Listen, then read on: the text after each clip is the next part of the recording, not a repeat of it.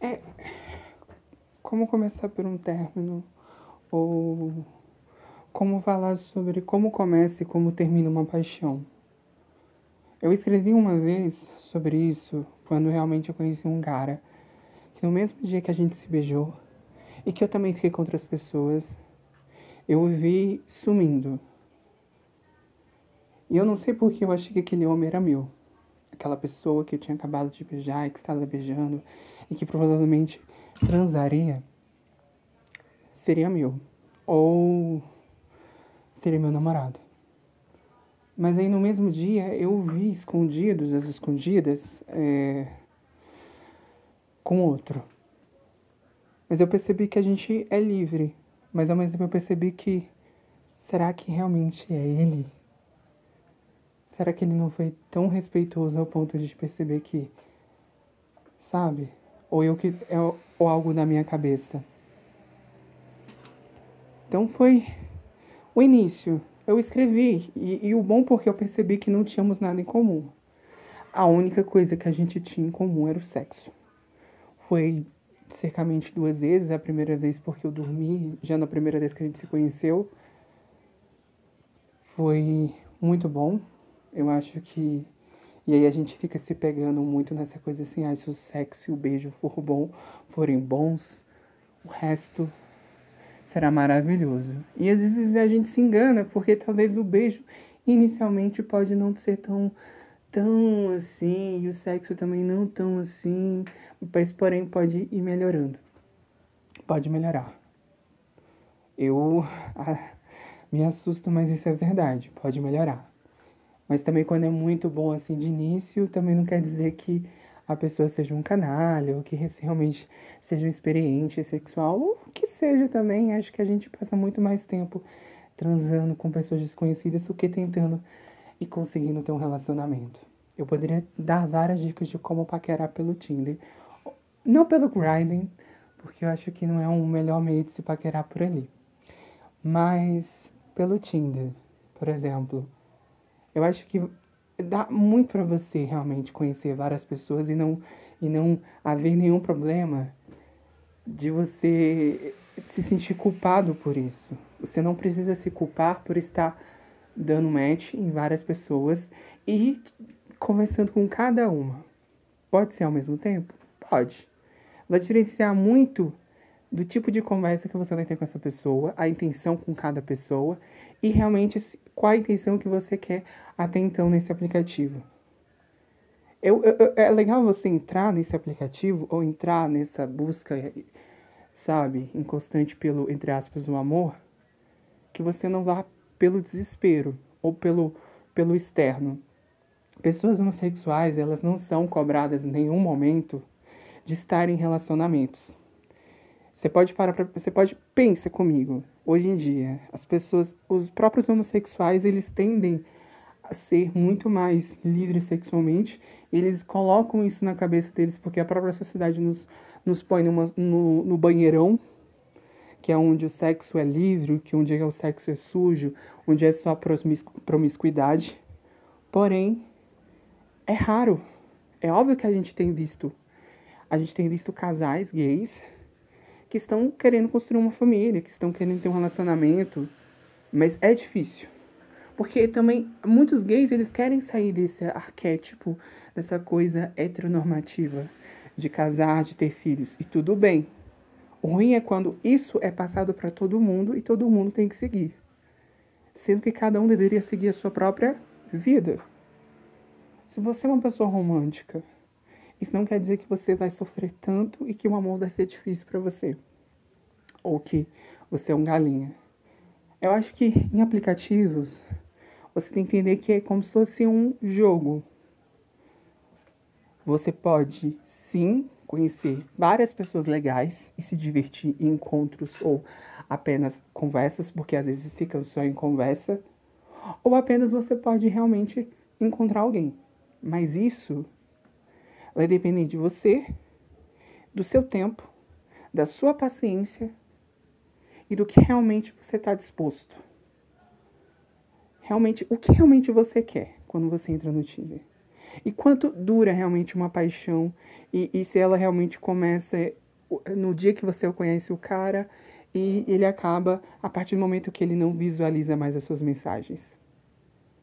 E não é errado você estar tá conversando com três pessoas, sendo que você quer um relacionamento, de preferência sério, de preferência às vezes monogâmica, fechada ou aberta, sei lá, o que seja. Mas antes que não exista essa, esse contrato, entre aspas, amoroso com a outra pessoa, é interessante saber que você não possa entrar com um peso, com uma cobrança, que além de não ser só, só sua, mas também da sociedade, que você para para pensar, você não é cobrado para ter um relacionamento, você não é cobrado. A sociedade não vê um homossexual sendo feliz. É algo que as pessoas te, vão te perguntar o tempo todo. Principalmente pessoas héteras conservadoras. Você é feliz sendo gay? Eu acho muito engraçado quando a, a Silvete Montilla, muitas pessoas a criticam, mas ela é uma das pessoas que mais eu admiro como artista. Porque, além de ser uma drag queen negra, que é raro a gente ver pessoas além do RuPaul's, mas eu digo no Brasil, ela faz comédia de maneira extremamente. Cara, que você ri.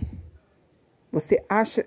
Assim, quem não entende a, essa geração minha, nova, melhor dizer assim, né? Porque é como se eu fosse 10 anos mais velho mas às vezes eu me sinto, porque quando eu vejo pessoas de 21 anos, de 18 anos, de 20 anos criticando o Silvete Montilla, ou qualquer artista que tá aí, principalmente LGBT, falando ou se expressando, a pessoa critica ela por uma coisa tão pequena. Por uma simples questão de você não entende ironia, você não entende figura de linguagem, meu bem. Aí hoje em dia tem essa coisa do meu anjo, né? Eu acho, eu detesto. Eu acho que isso só nos coloca num lugar muito aprisionado. E aí a gente vê Silvete Montilla fazendo humor e ela fala muito sobre. Ela fez uma vez uma piada muito engraçada com héteros, porque ela, ela zoa os héteros. Porque os héteros sempre estão nos caçoando. E aí ela pega e fala para um hétero: Você é feliz? É mesmo? Então isso para mim foi tão engraçado porque eu já passei isso. De um cara da faculdade, um hétero topzera, o que seja, sei lá, virar para mim: Você é feliz sendo gay? E eu: Eu sou feliz. Mas a questão não é ser gay para ser feliz. A questão é que ser feliz tem muita coisa. É muito além. Eu não sou feliz o tempo. Eu sou feliz, mas eu não sou alegre e um, bom e bem humorado o tempo todo. Eu acordo de mau humor. Eu tenho preguiça de responder às pessoas. Eu me sinto mal às vezes, depressivo, às vezes deprimido, né? Às vezes eu tenho ansiedade, às vezes eu não tenho vontade nenhuma de sair, às vezes eu quero beber pra caralho, às vezes eu, be... eu quero beber só duas cervejas e tudo bem. Às vezes eu só quero sentar e conversar com pessoas que não seja pelo WhatsApp. Então, voltando a tudo isso, eu poderia estar dando dicas sobre como paquerar no Tinder. O Tinder é uma ferramenta que, para héteros, eu acredito que funcione um pouco. Eh, eu não sei explicar porque não sou hétero, mas o que eu percebo é que é, vai depender muito do. Eu acho que tem essa coisa muito de que hétero ele, ele quer mais relacionamento do que o gay. Eu não sei. Porque assim, se eu sou uma pessoa que estou disposto a me relacionar, a ter um relacionamento, então estaria indo estaria discordando do fato de héteros falarem que gays, ou que os próprios gays dizem que os gays não, não querem namorar. Eu acho que só a questão é que a gente não está tendo disponibilidade, coragem, paciência, e a gente também está esquecendo que, antes de tudo, cada um tem sua vida. Cada ser humano é diferente. Isso é algo bem antropológico que não é ensinado na escola e a gente nunca entende isso. Cada ser humano é único. Então, portanto, mas é claro que a gente percebe que muitos seres humanos, quando estão na paquera, ou não paquera, apenas estão no joguinho sexual, eles estão manipulando aquilo que já foi construído. Então, muitos estão fazendo aquilo que todo mundo já faz. Então, ou você faz igual a, o que ele está fazendo, ou você tenta ser você. E ser você pode ser prejudicial, porque o outro está acostumado com um joguinho. Ou às vezes você pode encontrar uma pessoa que pode deixar bem claro o que ele quer, ou ele pode simplesmente falar, vamos com calma. Mas ele também pode dizer, olha, já na primeira conversa que vocês estão tendo, ele falou assim: Eu tô gostando de você, eu tô sentindo uma coisa diferente. Já no primeiro encontro, sabe? Às vezes o sexo não foi tão bom, mas o sexo pode aprimorar.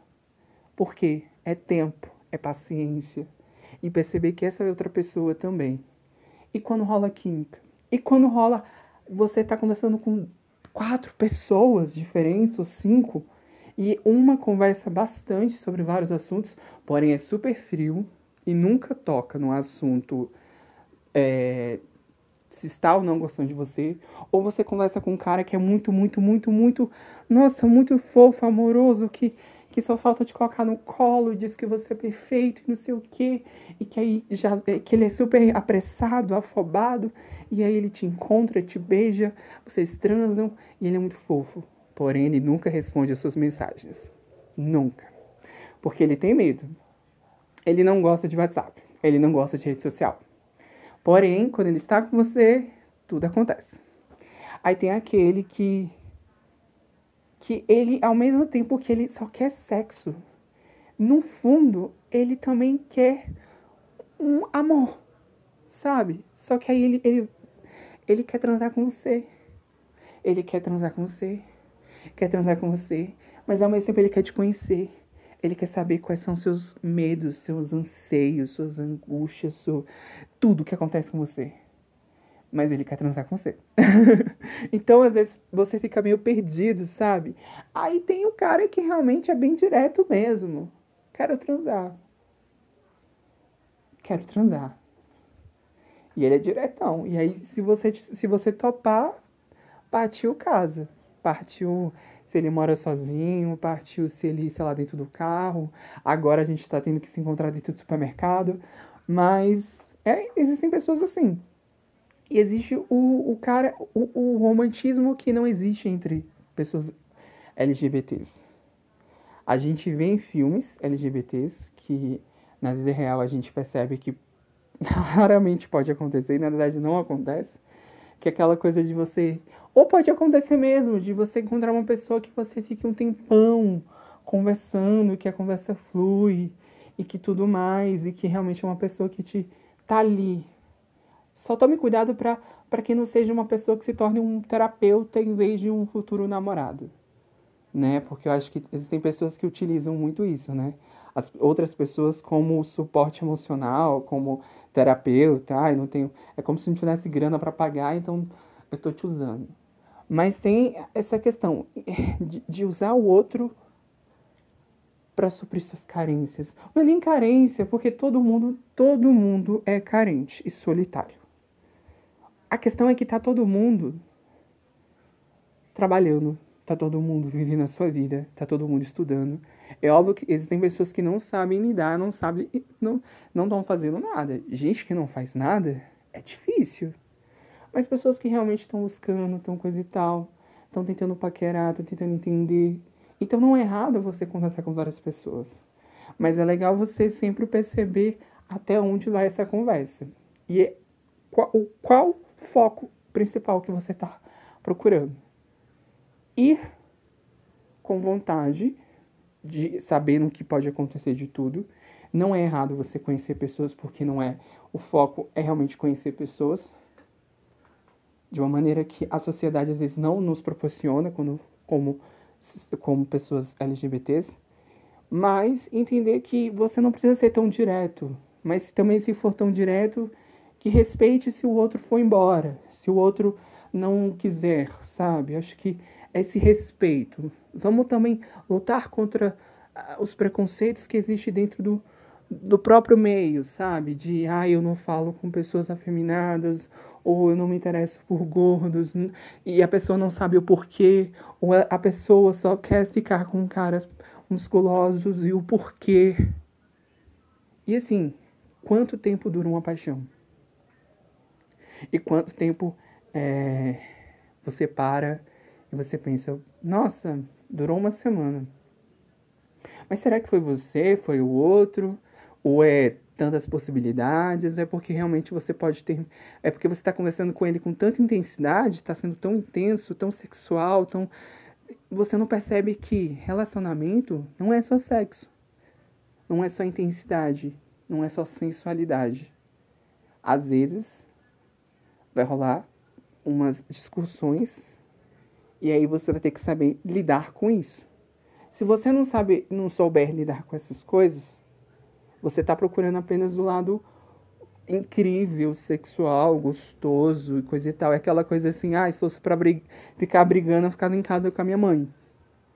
Mas não quer dizer que o relacionamento não tem que ser assim. Mas ele tem que ser. Entender que tudo pode acontecer. E você tem que saber realmente como ir. Como ir, como chegar, como ir até o fim, como realmente saber se realmente ele está afim se sentir um pouco mais tranquilo se a pessoa não te responde, se, se realmente existirem outras pessoas, porque você, aí que você percebe. Você é interessante. Enquanto o outro não realmente não decide o que quer, você conversa. Eu acho que nós somos livres. Mas existe o respeito e existe a honestidade. Mas aí parte de você dizer para a pessoa que você está conversando há uma semana que você também está conversando com outras pessoas. Ou daí de você dizer, tentar ser legal com todo mundo e tentar realmente ir até fundo com uma pessoa e ver qual é aquela pessoa que realmente possa um dia te fazer não só ser apaixonado, mas que possa te amar que você possa amar que possa realmente ter uma parceria.